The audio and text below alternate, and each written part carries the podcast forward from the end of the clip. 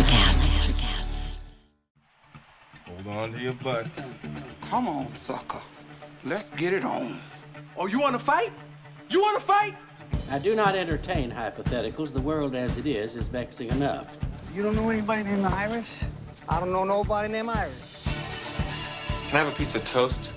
I don't give a damn what you think you are entitled to. We are changing the course of history as we see it. That is what Western demands. How could you do this to me? Really, I want to know. Why did you do that? What you feel only matters to you. Step back for one minute and look at the big picture. And that's all? No, no, not for the real fire. We offer you a bond, a family that very few can understand. Help me. Help you. And don't do drugs. Or whatever movies with Wesley and Iris. What up, and welcome to Or Whatever Movies. I am your co host Iris, and I'm here with my older brother. Wesley, and today we're discussing a film streaming on Netflix 2021's Bloody Milkshake. Bloody Milkshake. Yep, that's the title in France.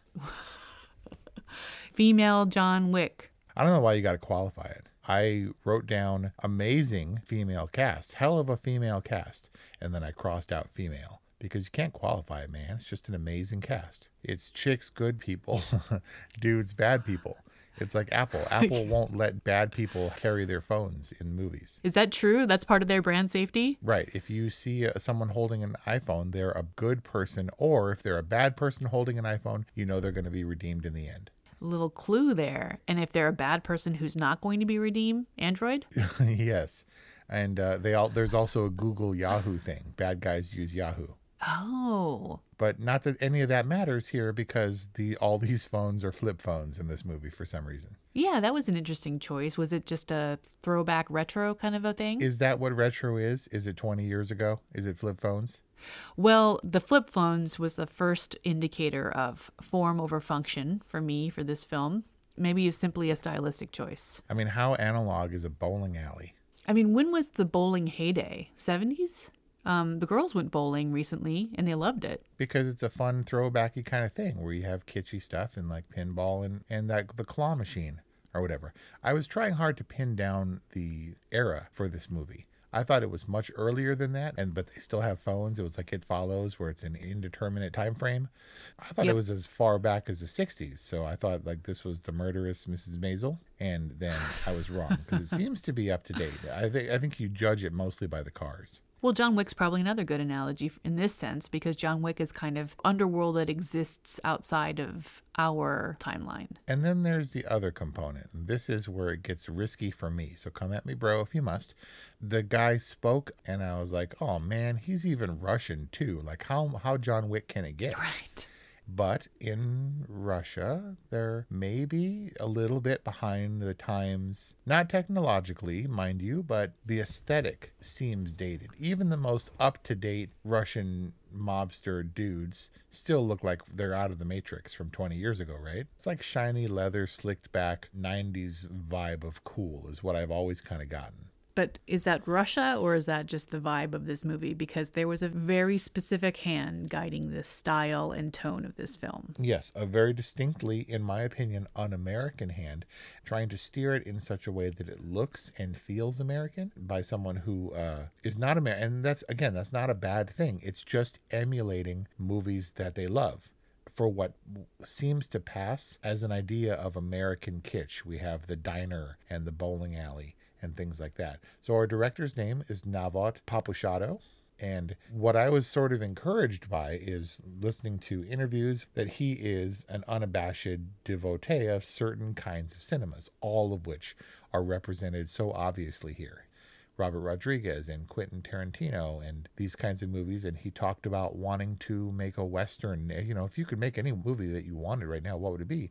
Oh, it would be a 70s style heist film or a Western for sure. So it's a blending of genres in a Guillermo del Toro kind of way where it looks and feels American because that's the movies that these people grew up loving. So Navot from Israel grew up watching the same movies that we did and is now making his contribution to the filmmakers and films that he loves. But I, I do want to pin this down because it sounds like a pejorative, like this idea that they're trying to make American movies, but they're not American and just a cheap imitation of American films. It's not like that.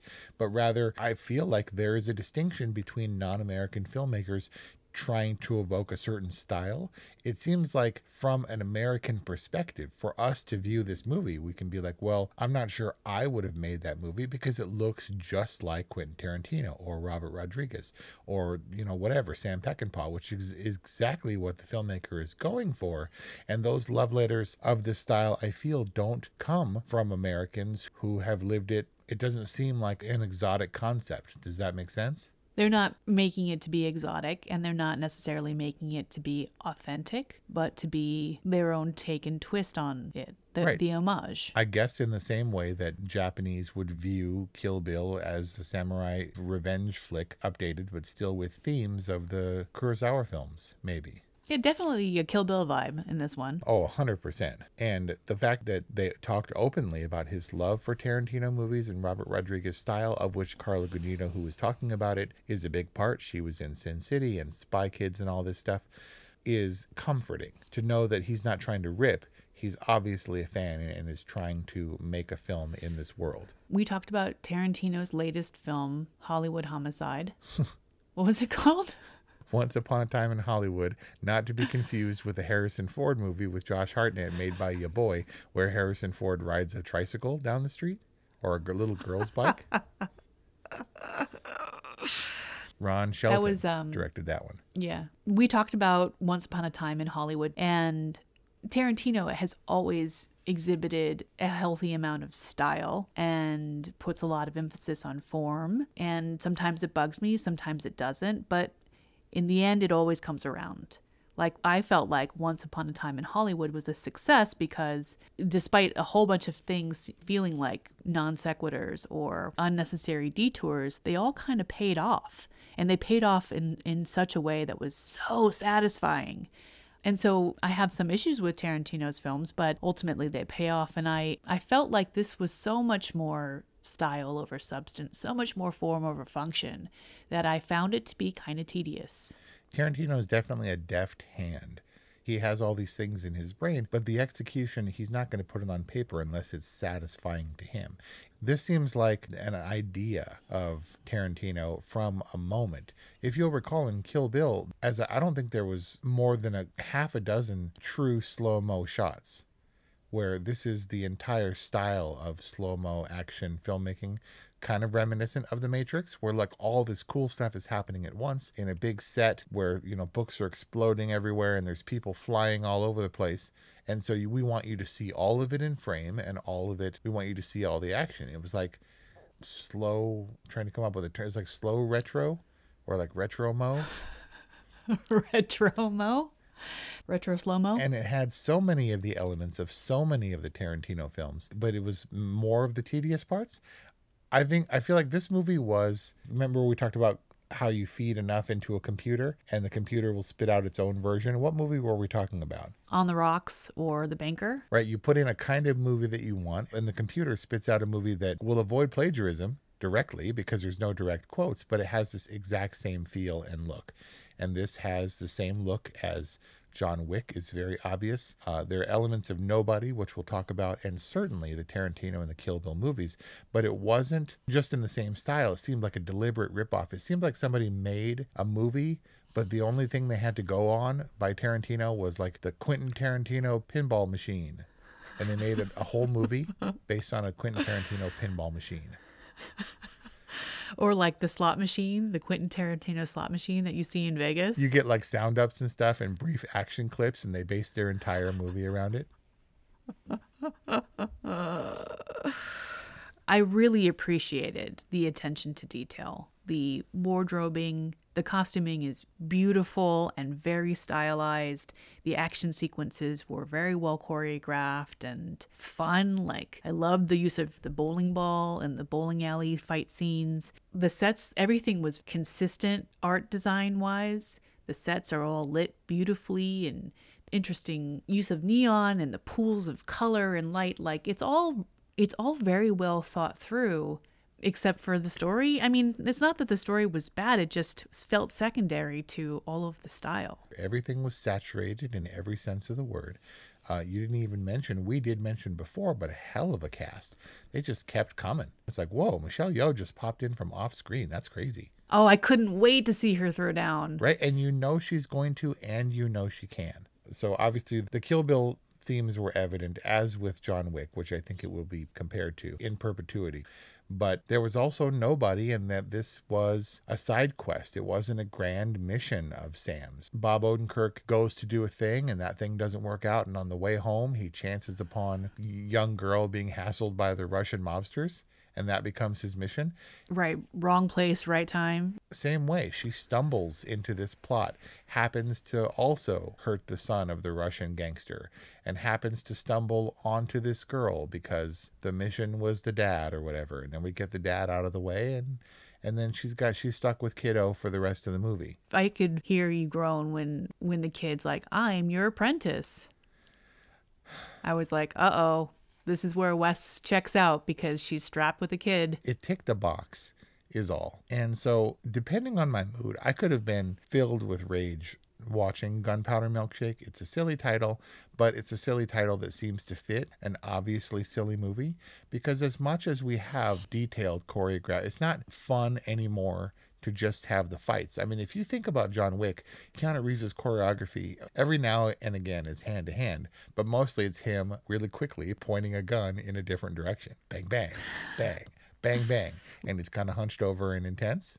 And so they're like, what if, though, John Wick's arms were numb and he had someone who could tape junk to his hands that could be used effectively? And that's where the, the silliness comes in. But it very quickly devolved from a serious, I guess, kind of action movie of this type to more silly, more fun, and the fact that the least professional henchmen ever were all hopped up on laughing gas, including the doctor, and everybody's going to fight all stoned and floppy armed. And I think our ability is to pin down what kind of movie this is and decide whether or not we're going to get on board with it. Because if we're thinking this is going to push the action genre forward, we're going to be disappointed.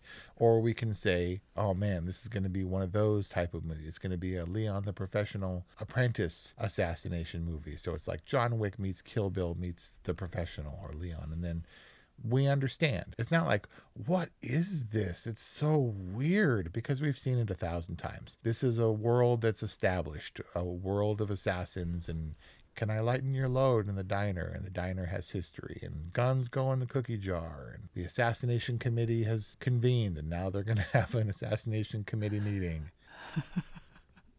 The firm. And so it's hard. Yeah, the, in this movie, it's the firm, and so we know that it's going to be silly. And and when the tropes happen, I didn't groan. I was just like nodding in agreement. They tick that box, and it just covered another thing. So as is always the case, I look for the weird stuff, the minutia that makes me wonder about it, that I think annoys Kelly. Was this movie made by Universal? Um, no, I think it was um STX. So did they have to get the licensing from Universal for all the Universal monsters? The Frankenstein and the Wolfman, and Frankenstein's monster and the Wolfman and Dracula? Oh, I see, because of the masks. Yeah, I definitely noticed the wooden stake through the vampire. Right. I mean, yeah, they do own those, so it's just a heightened sense of reality overall where they're worried about not swearing to traumatize kiddo like she's going to be more traumatized than seeing everyone get shot all around her right after the murderer of her dad murders other people and then tries to play parent that was just another kitschy another kitschy funny thing. It's like it was a one-stop shop for the masks that, that they needed and uh, that's yeah exactly got. but some stuff was original. I mean the car fight stuff in the garage was fairly original. That cherry red porsche firmly placing this in the 90s along with the flip phones. Something like that. It's just an idea of the cars that were cool when I was a kid. And the point is, we know pretty much everything that's coming, and any slight variations are the things that I grasp in the hopes that I'll find something new and interesting. We know that when Angela Bassett comes in off screen, Carla Gugino and Michelle Yeoh on top of an already solid cast, you know, not everybody's going to die. So the fact that they're big stars ensure that they'll all be able to return, so you can kind of have fun knowing that probably one of them's going to die. And I was wrong when Michelle Yeoh does the dramatic presentation with the other fairy godmother and like puts her hands on her shoulders. I was like, oh, she's going off to die, but she's going to die heroically. And I was wrong about which one dies heroically.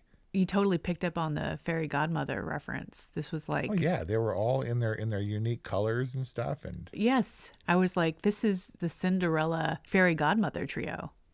Just guns instead of wands. and, uh, and and you know, you're like, wow, everybody's in this movie. And then it's not always good. I mean, Michelle Yeoh kicks ass and doesn't talk a lot, but the monologuer, Angela Bassett, was kind of overacting the whole time, don't you think? Like everything she said had real emphasis. I mean, a total badass and very imposing character, appropriate for the, the leader of the fairy godmothers. But, but yeah, I, I mean, I don't know. I didn't feel like her style was any more egregious than the style we saw splashed everywhere else. You didn't laugh when we panned past her face in the in the slow mo diner fight when she's slamming the dude's head into the glass. there were some good expressions in that whole sequence. That long tracking shot uh, across the diner counter. Did you catch uh, Michelle Yeoh taking it in the eye? Uh, I didn't catch that. No. And Kelly was like, "Did she just get like hit in the eye, or sh- did he get her in the eye, or shoot her, or whatever?" And then she did have the eye patch later. That one pan. I just shot, thought. I, was like, oh, they just wanted to make her look badass. Yeah, no, I guess it was legitimate. There were like four takes of that scene with the lights at like 250% or something because the slow mo dips the lighting down. Yeah. And that, I don't know, what was it, like a 45 second tracking shot in slow mo was probably all of like a six second pan. I don't know what it was. Pretty ridiculous. So I have a piece of trivia that I love that was picked up by other people and I was like, "Oh man, I thought maybe it was just me cuz I'm old." Angela Bassett's name in this movie is Anna May, and Kelly thought it was anime. Like Japanese animation. Right. But my American movie going perspective immediately picked up and I was like, Anna May, Anime. This is her second time playing a character named Anna May, Angela Bassett. That's so weird because when she was in What's Love Got to Do with It, Tina Turner's real name is Anna Mae Bullock. And I was like, Oh. this is the culmination of my nerd knowledge of decades of movie watching. And then it was like on the internet too, like IMDb. It was like second time playing Anna May. And I was like, oh, that was mine. I was going to bring that to the world. But was it an, an intentional nod, or was it just a one of those throwbacky kind of quaint names that you wouldn't necessarily associate with an assassin? Don't know. Further establishing this in an ambiguous timeline, the fairy godmothers all had clunky names. It was Anna May and Florence and Legitima. I don't remember what was her name. What was Carla Gugino's name? What, what did you call her? Scarlet? Well, Scarlet too. Madeline. It was one of those things that immediately clicked for me. Anna May, which is kind of cool. Did you have previous exposure to the Virgil character played by Adam Nagaitis? Is he the lanky, greasy-haired guy? Yep, he was the hair in the face nephew who was avenging his cousin. I didn't for him, but I had major reference for Ralph Ineson, the guy who plays the deep-voiced Russian mobster guy. Oh, yeah? I didn't remember his name, and I was like, I love that dude because he was the dude in uh, Buster Scruggs when he's trying to hang James Franco. Do you have anything to say, son? We had some proceedings here. You were off. Not feverish for most of it. I totally love that dude. He's awesome, and he was in the Vivitch, and he was in Ready Player One and stuff. But no, your dude, I didn't have any reference for. I kind of thought he was, he had a, a vaguely Dustin Hoffman feel. Like, I was like, maybe Jake Hoffman. No, Adam Nagaitis. Um, good, greasy villain type character, but an ignominious end. like he just he he gets shot flying out the window, right? And then he's done. We don't see him again. Well, I wouldn't call it ignominious. He had, I guess, a comeuppance, and said it was just in the middle of all this calamity and, gun, and gunfire. I mean, yeah, he tried to dive out the window, and she was like shooting him in the butt as he was flying. Pretty rough.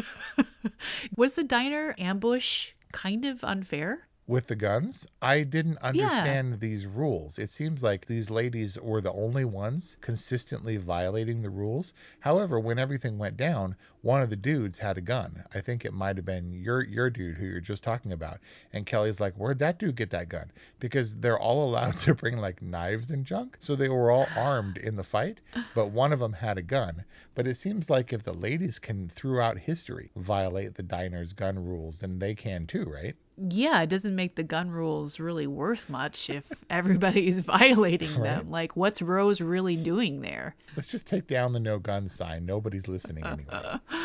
I mean, obviously, they're our heroes. Sam and crew are our heroes, and we want them to succeed. But it seemed somehow unfair. Like they got them all rounded up, disarmed them under the pretense of rules, and then we're like, bam, bam, bam. over the space of 45 seconds of hilarious slow mo. I mean, if you're going to read between the lines too, the gangsters could have been like, well, you didn't say anything about bombs, so we like laid the whole thing, surrounded the whole place with bombs, and blew all the ba- all the people up at once. Yeah, well, I mean, if, if they had thought ahead, but these gangsters, they weren't the sharpest tools in the toolbox. These gangsters were pretty doofy, pretty like just action fodder. There was so much that was, I, I'm not sure that he was trying to do, and our director was trying to do anything new, because even she had a vaguely pale faced, awkwardish Uma Thurman sort of vibe. Karen Gillan? Karen Gillan, yeah. And I was continually surprised listening to interviews with this cast where they're like, man, if you were a gun, what kind of gun would you be? Like, if you had a gun book named after you, what would your gun be? What, how much damage would it do? And they're like, I don't know too much about guns. And Karen Gillan's like, I had a fight one time in when as it, when I was a little kid, my only fight when she pulled my hair, but I don't know about guns. No one seems like the person in training for years. Like I was born to play this role. But if you put them in long coats and you make them badass with their little vests and their guns and stuff, and they jump over the table, and it's all in slow mo, and you add Ennio Morricone trumpets, you can make anyone look badass. And not to say that these these ladies weren't badass, because they were all really capable, and I found their fight scenes believable. I didn't think like, oh, like they shouldn't, they maybe should have cast a little bit better. It seemed like everybody was just fine. And then Michelle Yeoh, you know she's going to throw down even without the guns. She's like so much faster than anyone else. Which is probably why they ladened her with chains, just to bring her down to everyone else's speed. But you get kind of excited and you're like, yeah, we've seen it before. And you view it almost as a curiosity. But I guess I couldn't be mad at it. It's like if, if a kid brings you, is like they just watched a movie that you love and is like, you know, mommy, I made you a drawing of that movie. And you're like, that's awesome. I mean, it's not great. It's not, but that that's so good, honey. The Tarantino analogy is apt because I like that it's stylized. I like that it was interesting to look at. But when it comes down to it, I'm like, it was enjoyable to look at, but I might have enjoyed cleaning my room and getting to bed early a little bit more. Man, how old are you? I've met people who are like, you know who my favorite director is? And I'm like, who? Because I like talking about movies. Robert Rodriguez. And I'm like, seriously? Of in the history of cinema, that's what you've got? And I do feel like these people are put like like Robert Rodriguez is put in the same league as Tarantino. But Yep. there's a different level of awareness and magic and satisfaction that for some reason That's it. but if you view it objectively, I guess it could feel like, oh, Tarantino's just all violence and guns and flashy dialogue. But there's something else there that this movie doesn't possess. I was outside of it. I was observing it. I wasn't necessarily enjoying it. I ultimately wasn't satisfied by Gunpowder Milkshake. And that's what makes me question the time that you put into it. Like, I, I was paying attention to the details. I was looking at, oh, that's a very interesting lighting technique. And, oh, you know, they're over cranking this or under cranking that. And look at that detail and the choreography and blah, blah, blah, blah, blah. It, it required me to put in a lot of effort. It was definitely a watcher. Like I'm leaning forward, I'm looking at it, I'm analyzing it, but ultimately I'm not enjoying it. I'm not enjoying this film because I think, unlike a Tarantino film, it lacked a certain amount of tension. And I think that we lost any opportunity for that tension really early on when this film decided that it wasn't going to be a serious action thriller, that it was going to be a, a very self aware action movie that's supposed to be stylistically a lot of fun, but without all of the kind of satisfying, delivering, you know, story wise kind of pieces. So, am I safe in suggesting that you didn't have an issue with the roles swapped for the most part, being that basically our main cast were all ladies? That wasn't a problem for you? None of them under delivered or, or were, were completely out of place? No, I thought they were all badass. They all looked awesome. And it seemed to me that all their performances were on spec. Like they were acting as directed and acting within the conventions and parameters of the style. I liked the cast. And so, no slight on what the filmmakers were trying to do with an obviously uh, female-centric action movie, because everyone was was passable, and and and many of them were even admirable.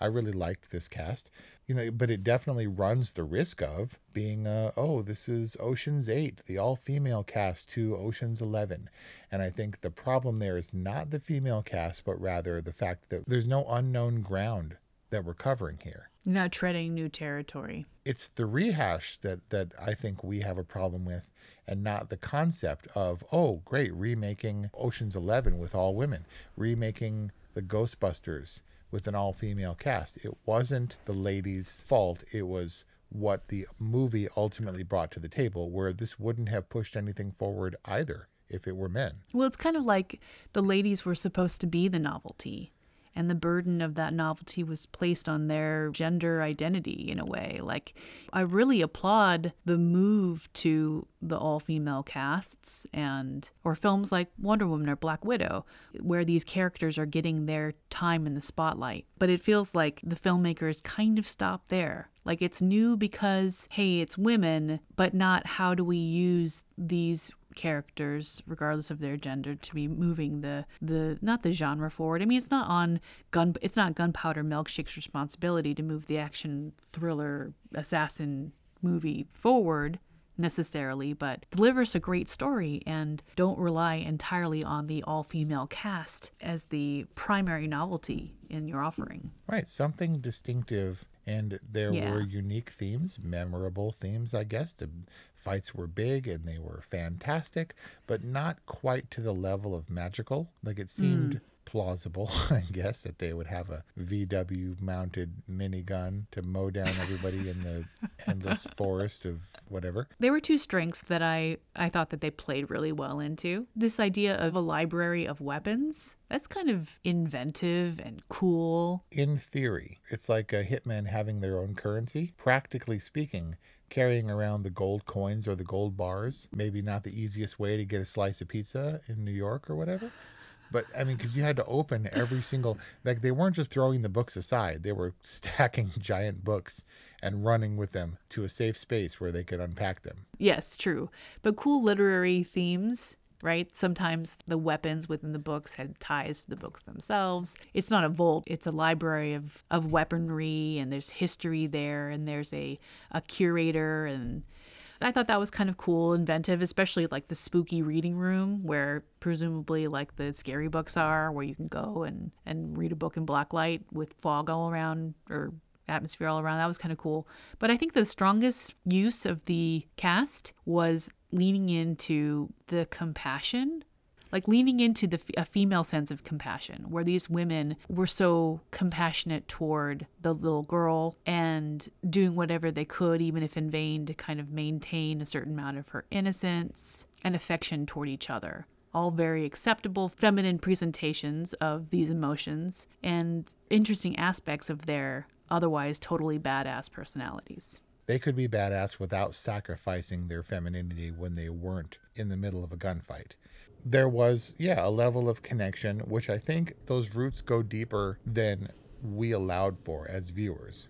Moving from one fight sequence to the next, but one of the reasons that some of these ladies signed up is because of the rich history that I think was overshadowed by the fights.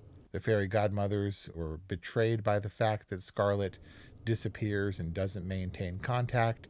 There's the intergenerational stuff of not only Scarlett's daughter, but Emily as Sam's ward. You know, Yeah. just there was this sense of family within the firm or whatever their enterprise was. And Right. that was the theme that I think would have given this movie the proper amount of balance and depth. It Mm. seems like the balance was tipped more towards this idea of a vast criminal network and history and these rules and things. And you know and the fight sequences that were necessary the fight sequences that were obligatory throughout as a result What was essential is that these women have history and that they care for one another, their family, whether they're related or not. So it didn't feel like Sam's connection with Scarlet was any more strong necessarily than it was with the fairy godmothers when they were all reunited. I have a little bit of a hard time with this Enola Holmes type syndrome where mothers just up and leave their children. Like it's obviously a very hard decision, but they stay away for like a needless amount of time. like Spoiler. they missed their sorry but like i didn't buy scarlett's reason to abandon sam She broke the rules. She didn't put the guns in the cookie jar or whatever. Yeah but she's hanging out in the in the background and why she chose to re, you know this moment to reappear was unclear to me. Like why was it now safe to come out? Like it just as a mom i'm not going to abandon my kids. And if i did then i would probably let them know why and not just leave them in a lurch. With Paul Giamatti.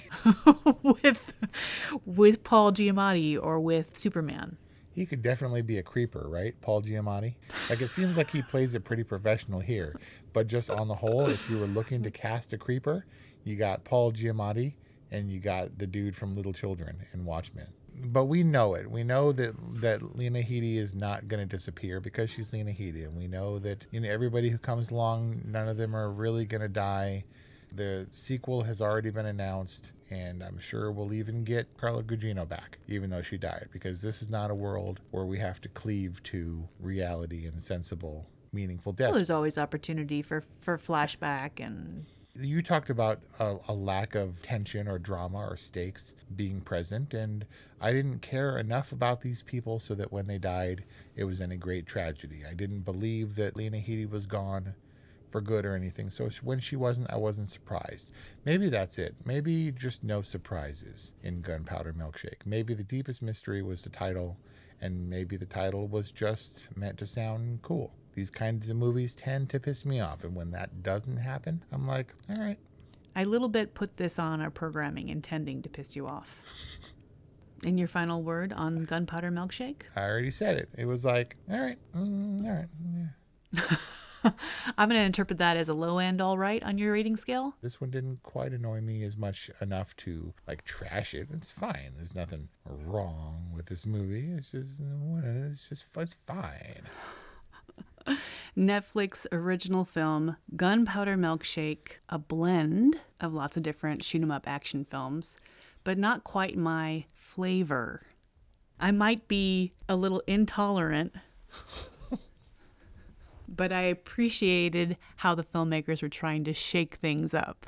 At least they didn't try for a lot of puns in this movie, right? And that's our review on Netflix original film Gunpowder Milkshake. Open up your flip phone. Hit us up 818-835-0473. Let us know what you think about Gunpowder Milkshake or whatever movies at gmail.com. Thank you for listening, and we'll see you next time.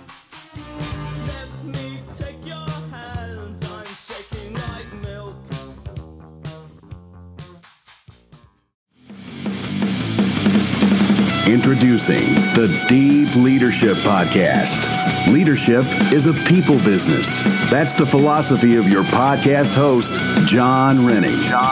As a former submarine officer who spent 22 years leading businesses in corporate America before starting his own manufacturing business, he knows that leadership matters. Leadership matters. Deep Leadership is real world, actionable leadership advice from John and his expert guests.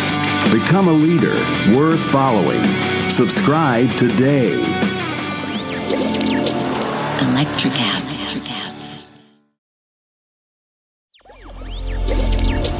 Electricast. Welcome to the Candle Power Hour. Come with us backstage behind the scenes of show business spanning over four decades and bringing you the experiences that can only be told by the people who were there. Our guests are from the A list, the F list, and everyone in between. Get set for some of the most insane, hilarious, and inspiring stories you will ever hear. I'm Mercury, And I'm Diego. your host for the, Candle, Power, Hour.